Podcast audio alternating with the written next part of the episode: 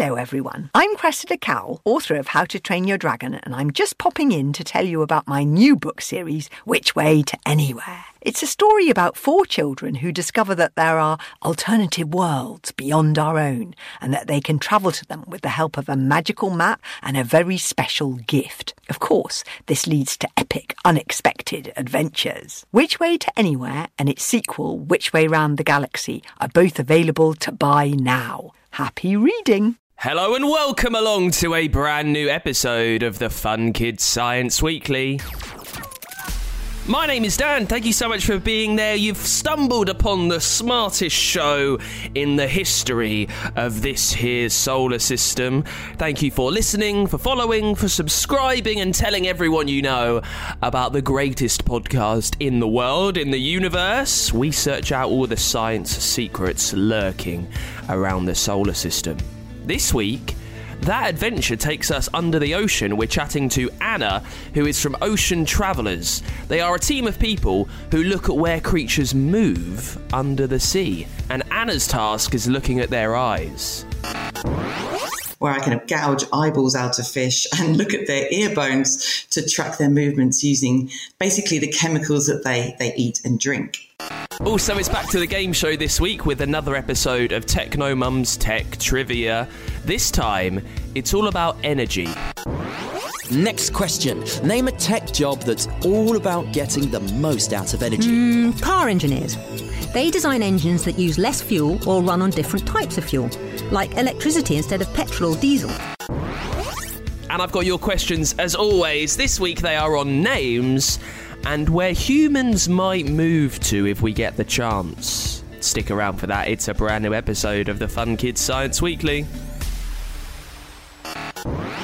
Let's kick things off this week with your science in the news. Now, you might have seen this the first full colour pictures from the new James Webb Space Telescope have been released.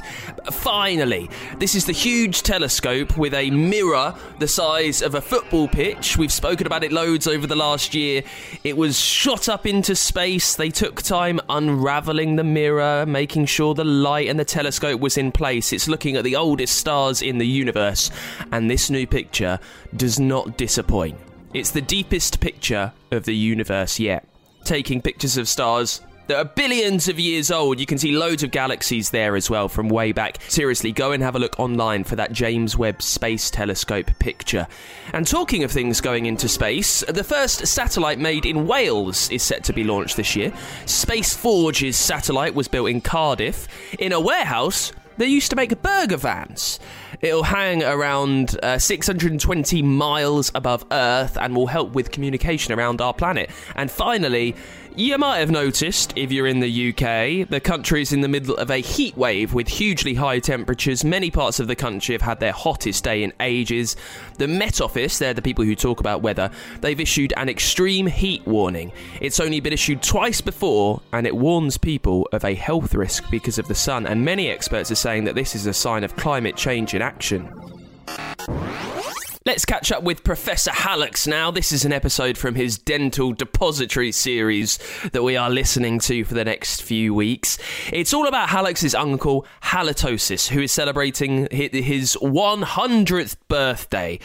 And in his honour, Hallux has been looking all around your mouth at what gives you plaque, at what your tongue does, what the palate does, what the teeth, what the different teeth do this week. It might stink. It's all about bad breath. Professor Hallux's Digital Dental Depository with support from Philips Sonicare. To honour great Uncle Halitosis, dentist extraordinaire, on the occasion of his 100th birthday, Professor Hallux is creating a pop up digital dental depository, an oral health help desk. He's going to see how many questions all about teeth he can answer against the clock. Right, Nurse Nanobot. Today we've got some particularly pongy posers, all about bad breath. Did you know that's what halitosis means? Great Uncle Halitosis never found it funny for some reason. Okay, let's start. How can you tell if you've got bad breath? Well, there are some pretty obvious signs, like if people start to move away from you when you talk or hold their nose. If you've got a close friend, you could always ask them to be honest. There's a simple test you can do. Lick the back of your hand and take a sniff. If the smell is bad, you can be fairly sure your breath is bad too. A strong start, Professor. Next question. What causes bad breath? The most common cause is the smelly gases released by bacteria as they multiply on your teeth, gums, and tongue. Particles of food can get caught between your teeth and also start to whiff as they decompose. And strong food like coffee, onions, and garlic can also make your breath stinky too. Next question. Does it matter if you've got bad breath? Well, it depends how many friends you want. Seriously, bacteria on teeth and gums causes decay and toothache and can result in teeth needing to be removed. One of the warning signs of bacteria in decay is that you always have bad breath or a bad taste in your mouth. So, yes, it does matter if you've got bad breath. You're doing great, Prof. Keep it up. How can you prevent bad breath? Well, that's simple. To prevent bad breath, keep your breath fresh. And to keep your breath fresh, clean your teeth twice a day. After breakfast and after supper before you go to bed. You need to make sure that you do a thorough job and get into every nook and cranny. And don't forget to clean your tongue as well. You could use a special tongue brush to help. Don't forget flossing too, either with interdental brushes, although make sure they're the right size, or using the latest technology like an air flosser, puffing air and water through the gaps that brushes can't easily reach. And finish with an antibacterial mouthwash. Coming up to the finish now. So, what if you can't seem to shift the whiff? It can be helpful to keep a diary of what you've been eating. That way, you may be able to identify any food or drinks which make things worse. If you really can't seem to get rid of bad breath, it's very important you visit your dentist as it might be a sign of an underlying problem. Your dentist will be the best person to solve the puzzle of the pong. Seeing your dentist every six months is ideal. And don't forget to see a hygienist once a year. They're the ones that ensure all the nasty bacteria and plaque is removed from your teeth. This will ensure you have the freshest smelling breath, healthiest, and whitest shining teeth around. That's correct, and time's up. Brilliant, Professor. Very respectable score there, and lots of data for the Digital Dental Depository.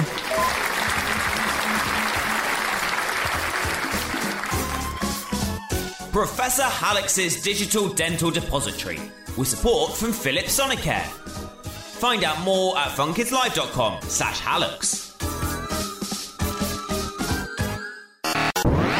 Now, one thing I love doing every week when I get ready for the Fun Kids Science Weekly, I love reading the questions that you send in. I love reading how varied they are, how unique they are, how you might be interested in a strange animal, you might be interested in why you get goosebumps. You might be interested in what red blood cells do, and you might be interested in why you can't sleep at night. We cover everything. As long as it's sciencey, let me do the digging, do the research for you. Just leave it as a review. Send your question to the Fun Kids Science Weekly on Apple Podcasts. Hannah is first up this week, who wants to know how do scientists come up with names for the plants and the animals? Now, they use a system called wait for it, the International Code of Botanical Nomenclature. Uh, and for animals, it's called the binomial naming system, which is a little bit easier to remember. Now, uh, this is based in Latin, it's an old language.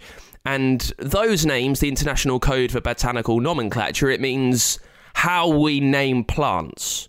Now, they use Latin, which is an old language, so everyone in the world can recognize it, no matter what you speak. Now, they're made of two parts normally. The first part of the name is the type of characteristic it is. So, is it like a rose? Is it an, an apple tree? Is it a stone fruit? The second part of the name is the species, which makes it a bit more specific. Now, to make it easier, sometimes experts will give plants or animals more common names after famous people. David Attenborough has a dinosaur named after him. Prince Charles from the UK has a frog named after him. And Beyonce even has a horsefly named after her. Because it has thick gold hair, just like Queen Bey. Uh, so there you go, Hannah. That's how they come up with names for plants and animals. It's a very, very strict system. Also, this week, Astro Kid, whose birthday was on the 9th of July. So happy birthday for oh, last week, Astro Kid. Sorry, I'm a few days late. Uh, they want to know what planets do scientists think is the best to move to and to colonize if we can? Well, many experts think many different things about what planets in the solar system we could perhaps move to if we need to get off Earth. It's all about what the atmosphere is like, how hot it is, how strong the gravity is, whether we could even grow things there.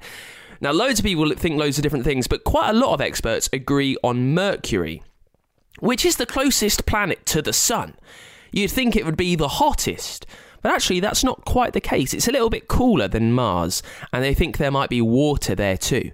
Now, they think the north and south pole of Mercury would be good because it's not as hot. The day and night times are similar to ours here on Earth, and the strength of gravity on Mercury isn't horrendous, too so humans won't be squashed and sucked down to the ground as soon as they touch down Astro Kid. So who knows, maybe in 10, 20, 4 million years we might all be living on Mercury. Thank you for the question. If there's something you would love answered on this show next week, leave it as a review on Apple Podcasts.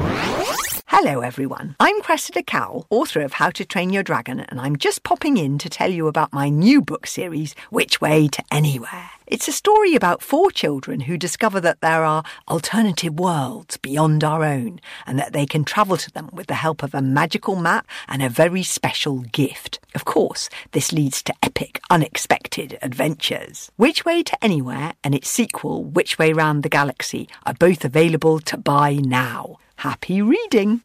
It's the Fun Kids Science Weekly. This week, we're learning about the people who learn about what's going on under the sea. Dr. Anna Sturrock is part of the Oceans Travellers team, and she looks at fish ears and eyes, which can tell them where that creature has actually been. Uh, Anna, thank you so much for being there. Thank you for having me. So that's kind of what you do, but tell us about the Ocean Travelers. Who are they and what do they do? What are they trying to find out about beasts under the ocean? Cool, yeah. It's been a it's been a wonderful experience to be part of this because we all came together with our own research ideas and then we suddenly realized we're all doing kind of the importance of movement in the sea, but at completely different spatial scales and using very different tools. And so we're going from these kind of microscale movements. So some people are looking at the barnacles that settle on ships and onto whales and so on, and how they explore that surface and decide where to, to live for the rest of their life. So that's a very important movement for them.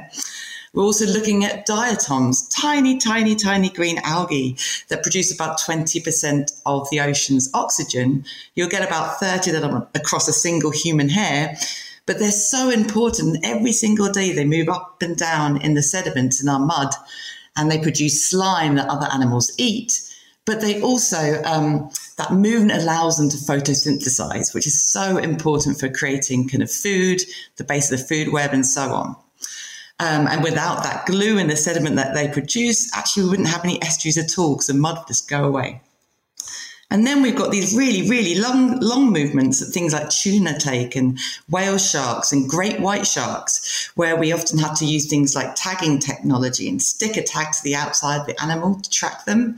And then we have my weird and wonderful methods where I of gouge eyeballs out of fish and look at their ear bones to track their movements using basically the chemicals that they, they eat and drink. So, what's amazing is you're looking at the way that all forms of different creatures under the ocean move around, how they travel. Now, mm. it, it really surprises me that we don't know a lot of this stuff already? How much is the things that you are learning? How much of it is a surprise to science and just completely new information? That's a great question. Yeah, I think we know a lot of the kind of outcomes of these movements, but we didn't know the mechanisms.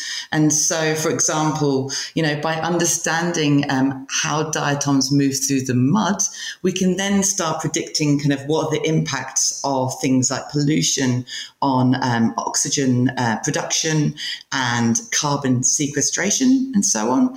We're also learning about these amazing long migrations that animals take, and we're realizing that within a single species, there can be a completely diverse array of strategies. And um, there's a lovely quote from somewhere about how that um, variation within species is the hidden biodiversity crisis. Because we all talk about species extinction, but we don't realize that those really important individual behaviors that animals do, just like humans, actually is really important for making them resilient to all the stressful things that are happening in our climate. And you said that you're doing something mm, bizarre with eyeballs. Just tell us more about what you do first. Sure, yes. Okay, so um, some people may have seen CSI or, or forensics on TV. And so, um, in, in the same way that human hair and teeth and nails, they're basically recording the things that have gone into your body. So, what you've eaten or what you've drunk. In the same way, fish um, and other animals have different tissues that grow through time, and they're recording information about that individual. Uh, it might be what temperatures they experience, it might be what they ate, and so on. And so um, these methods work really well because uh, fish have and they have ears. People don't realize this, but they do have ears. And so they've got something called an ear stone, an otolith in their brain. And that grows like a beautiful crystal with rings in it, just like a tree trunk. And so every year, millions of them are used for age studies because um, it helps us to know if fish are being overfished but also then you can use the chemistry across those layers as a kind of a tracker, a chemical tracker of where that fish has lived and what state. So that's that's what I do. And there's something about eyes as well, isn't it? So there's eye mm-hmm. lenses. Is is that a similar idea that what they eat builds their eye lenses so you can see where they've been and where what they've eaten has come from. Exactly, yes. Um, and so the eye lens is a little bit like the ot- the otolith is better for looking at the water chemistry. The eye lens is a bit better at looking what they've eaten, and it grows again in layers, um, like a tiny, tiny clear, beautiful onion, and you peel it with tiny tweezers under the microscope, and then we can look at the chemical composition to see what they've been eating. Um, and so I do this quite a lot with salmon. I kind of uh, borrowed the methods from researchers over in California that really pioneered this work. And um, one of the things over here, unfortunately, is that salmon are not doing very well. No one wants to lethally or basically kill a salmon anymore. And so what we do is we have people call us up when they found a dead one on the riverside and we go and chop their heads off. It's really smelly, disgusting work, but super cool what we can find out after doing that. It sounds very fiddly.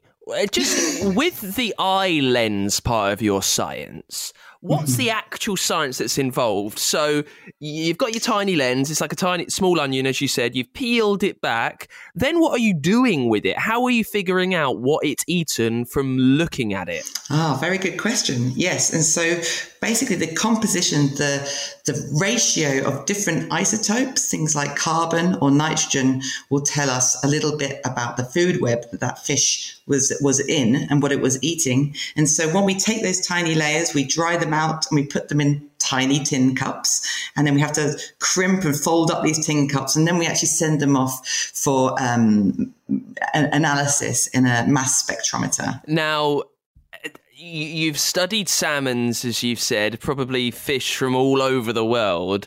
What have you What have you learned about some of these creatures, studying their eyes and ears, that's perhaps surprised you about where these fish have ended up around the ocean? Mm-hmm. That's a good question as well. Yeah, I think one of the things that um, is great about the work with kind of natural tags and so on is it's filling in gaps that we didn't know about because these really small life stages that's when most of our fish actually die. You know we, we always have a lot of kind of mortality in fish. It's just how they work.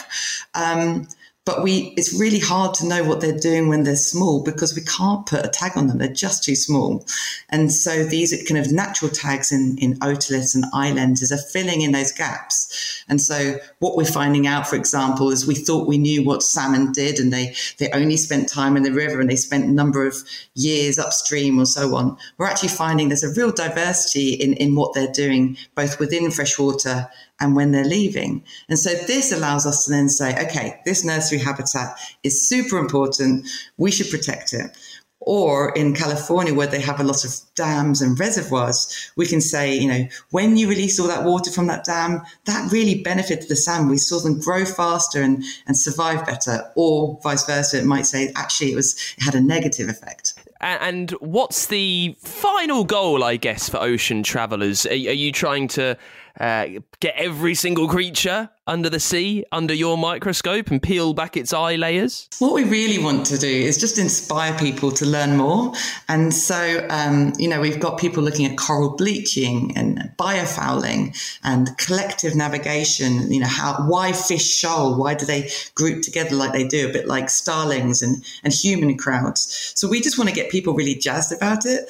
And um, we also have a, a new video game called The Maze of Misfortune, and it's really good fun and it's it's got lots of questions that really, you know, they've been getting kind of eight to 16 year olds typically have been really enjoying playing it and thinking about all the perils that they face and and just simple things that we could be doing to help them you know reducing our fish consumption not necessarily avoiding them altogether but doing things like that reducing energy consumption reducing plastic waste all of this will help our ocean travelers Amazing. That's the maze of misfortune. Dr. Anna Sturrock yes. from Ocean Travellers, thank you so much for joining us. Thank you so much for having me. It's a pleasure. It's time for this week's Dangerous Dan, where we look at some of the most mean and cruel things around the universe. Now, this week, just like our guest earlier on today, we're headed under the ocean to take a look at one of the most terrifying sea snakes around. You'll find the olive sea snake around the northern coast of Australia, which, when you think about it, is where a lot of dangerous things end up. It's a light green colour, which gives it its name. It can grow to two metres long, which is probably as long as your dad might be tall. Now, like all sea snakes, they are reptiles, so they breathe oxygen from above the sea surface. What's interesting though is their entire life cycle takes place under the ocean. They're born, they live, and then they die underwater. The only time they see any land is where they need to take a deep breath. And because of that, they have a huge lung. It lets them hold their breath for two hours at a time. They've got a flat tail, which helps them squeeze in between rocks and hide. And they've got a special sensor in there that notices light too, which helps them blend into the darkness. Now, the olive sea snake are quite aggressive hunters. Uh, they find crustaceans like prawns and crabs to feast on, and they can be extremely venomous. Now, that's normally saved for food. They do try and stay away from humans, but if there is contact, if you get too close, if they sense you're nearby, they might become scared and bite. And their bites, with that extremely potent venom, can be deathly. They're a highly deadly sea snake, which always look terrifying, and that's why the olive sea snake goes straight onto our dangerous Dan list. Let's catch up with one of our favourite geniuses on the show. She is a gadget genius. Her name is Technomum. We've heard some of her series before on the podcast. This time round, we're looking at tech trivia. She is the lead, she is the hero of a brand new game show. It's testing her knowledge about some of the most epic brand new tech discoveries that are around and how they came about. And this week, she's being quizzed on energy. Technomum's Tech Trivia with the Institution of Engineering Technology. Welcome back to Tech Trivia, the game show that tests the technical talents of our tremendous contestants. And playing this week, it's Techno Mom. Hi, I'm excited to be back. I love a good quiz. Now you've been setting new supersonic records here at Tech Trivia, but can you hit the heights today? Let's find out and spin the wheel. And today's category is energy. Your time starts now. Your first question Why is energy important in technology? That's easy. Energy fuels our world. It powers factories, runs cars, heats our home, and keeps our gadgets working. Without it, well, we pretty much grind to a halt. Can you imagine a life without your tablet? What a terrible thought. But energy can be expensive. You'll know that if you've had to buy batteries for your toys or seen your parents pay for the fuel in the car. It can also create pollution which can harm the planet. That's why engineers are looking at ways to get new products to use the least possible energy while still delivering the experience that people want. That might be by designing new chips that can run using less energy, or technology that switches off a car engine when it's waiting at a traffic light, or light bulbs with sensors that only switch on when they detect someone moving nearby. You're off to a flying start. Next question. Name a cool innovation that's connected with energy. Well, what about electronic skin? Sounds a bit gruesome, but it's an invention that's being developed right now. It's not really skin, but solar power cells, which are so thin and flexible that they can be put into clothing. Just imagine, your clothing could power your mobile phone. Electrifying techno mum. Next question. Name a tech job that's all about getting the most out of energy. Mm, car engineers. They design engines that use less fuel or run on different types of fuel, like electricity instead of petrol or diesel. They also come up with ways for vehicles to cause less pollution, all without going any slower if at all possible. Well, you show no sign of slowing down. You're speeding through to the next round, techno mum. Great, I'm raring to go. Technomum's Tech Trivia with the Institution of Engineering Technology. Find out more at funkidslive.com slash tech trivia.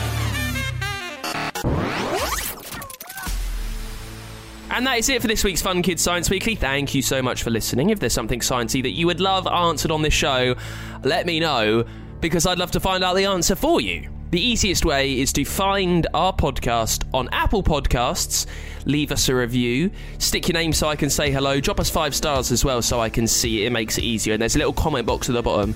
That's where you leave your question.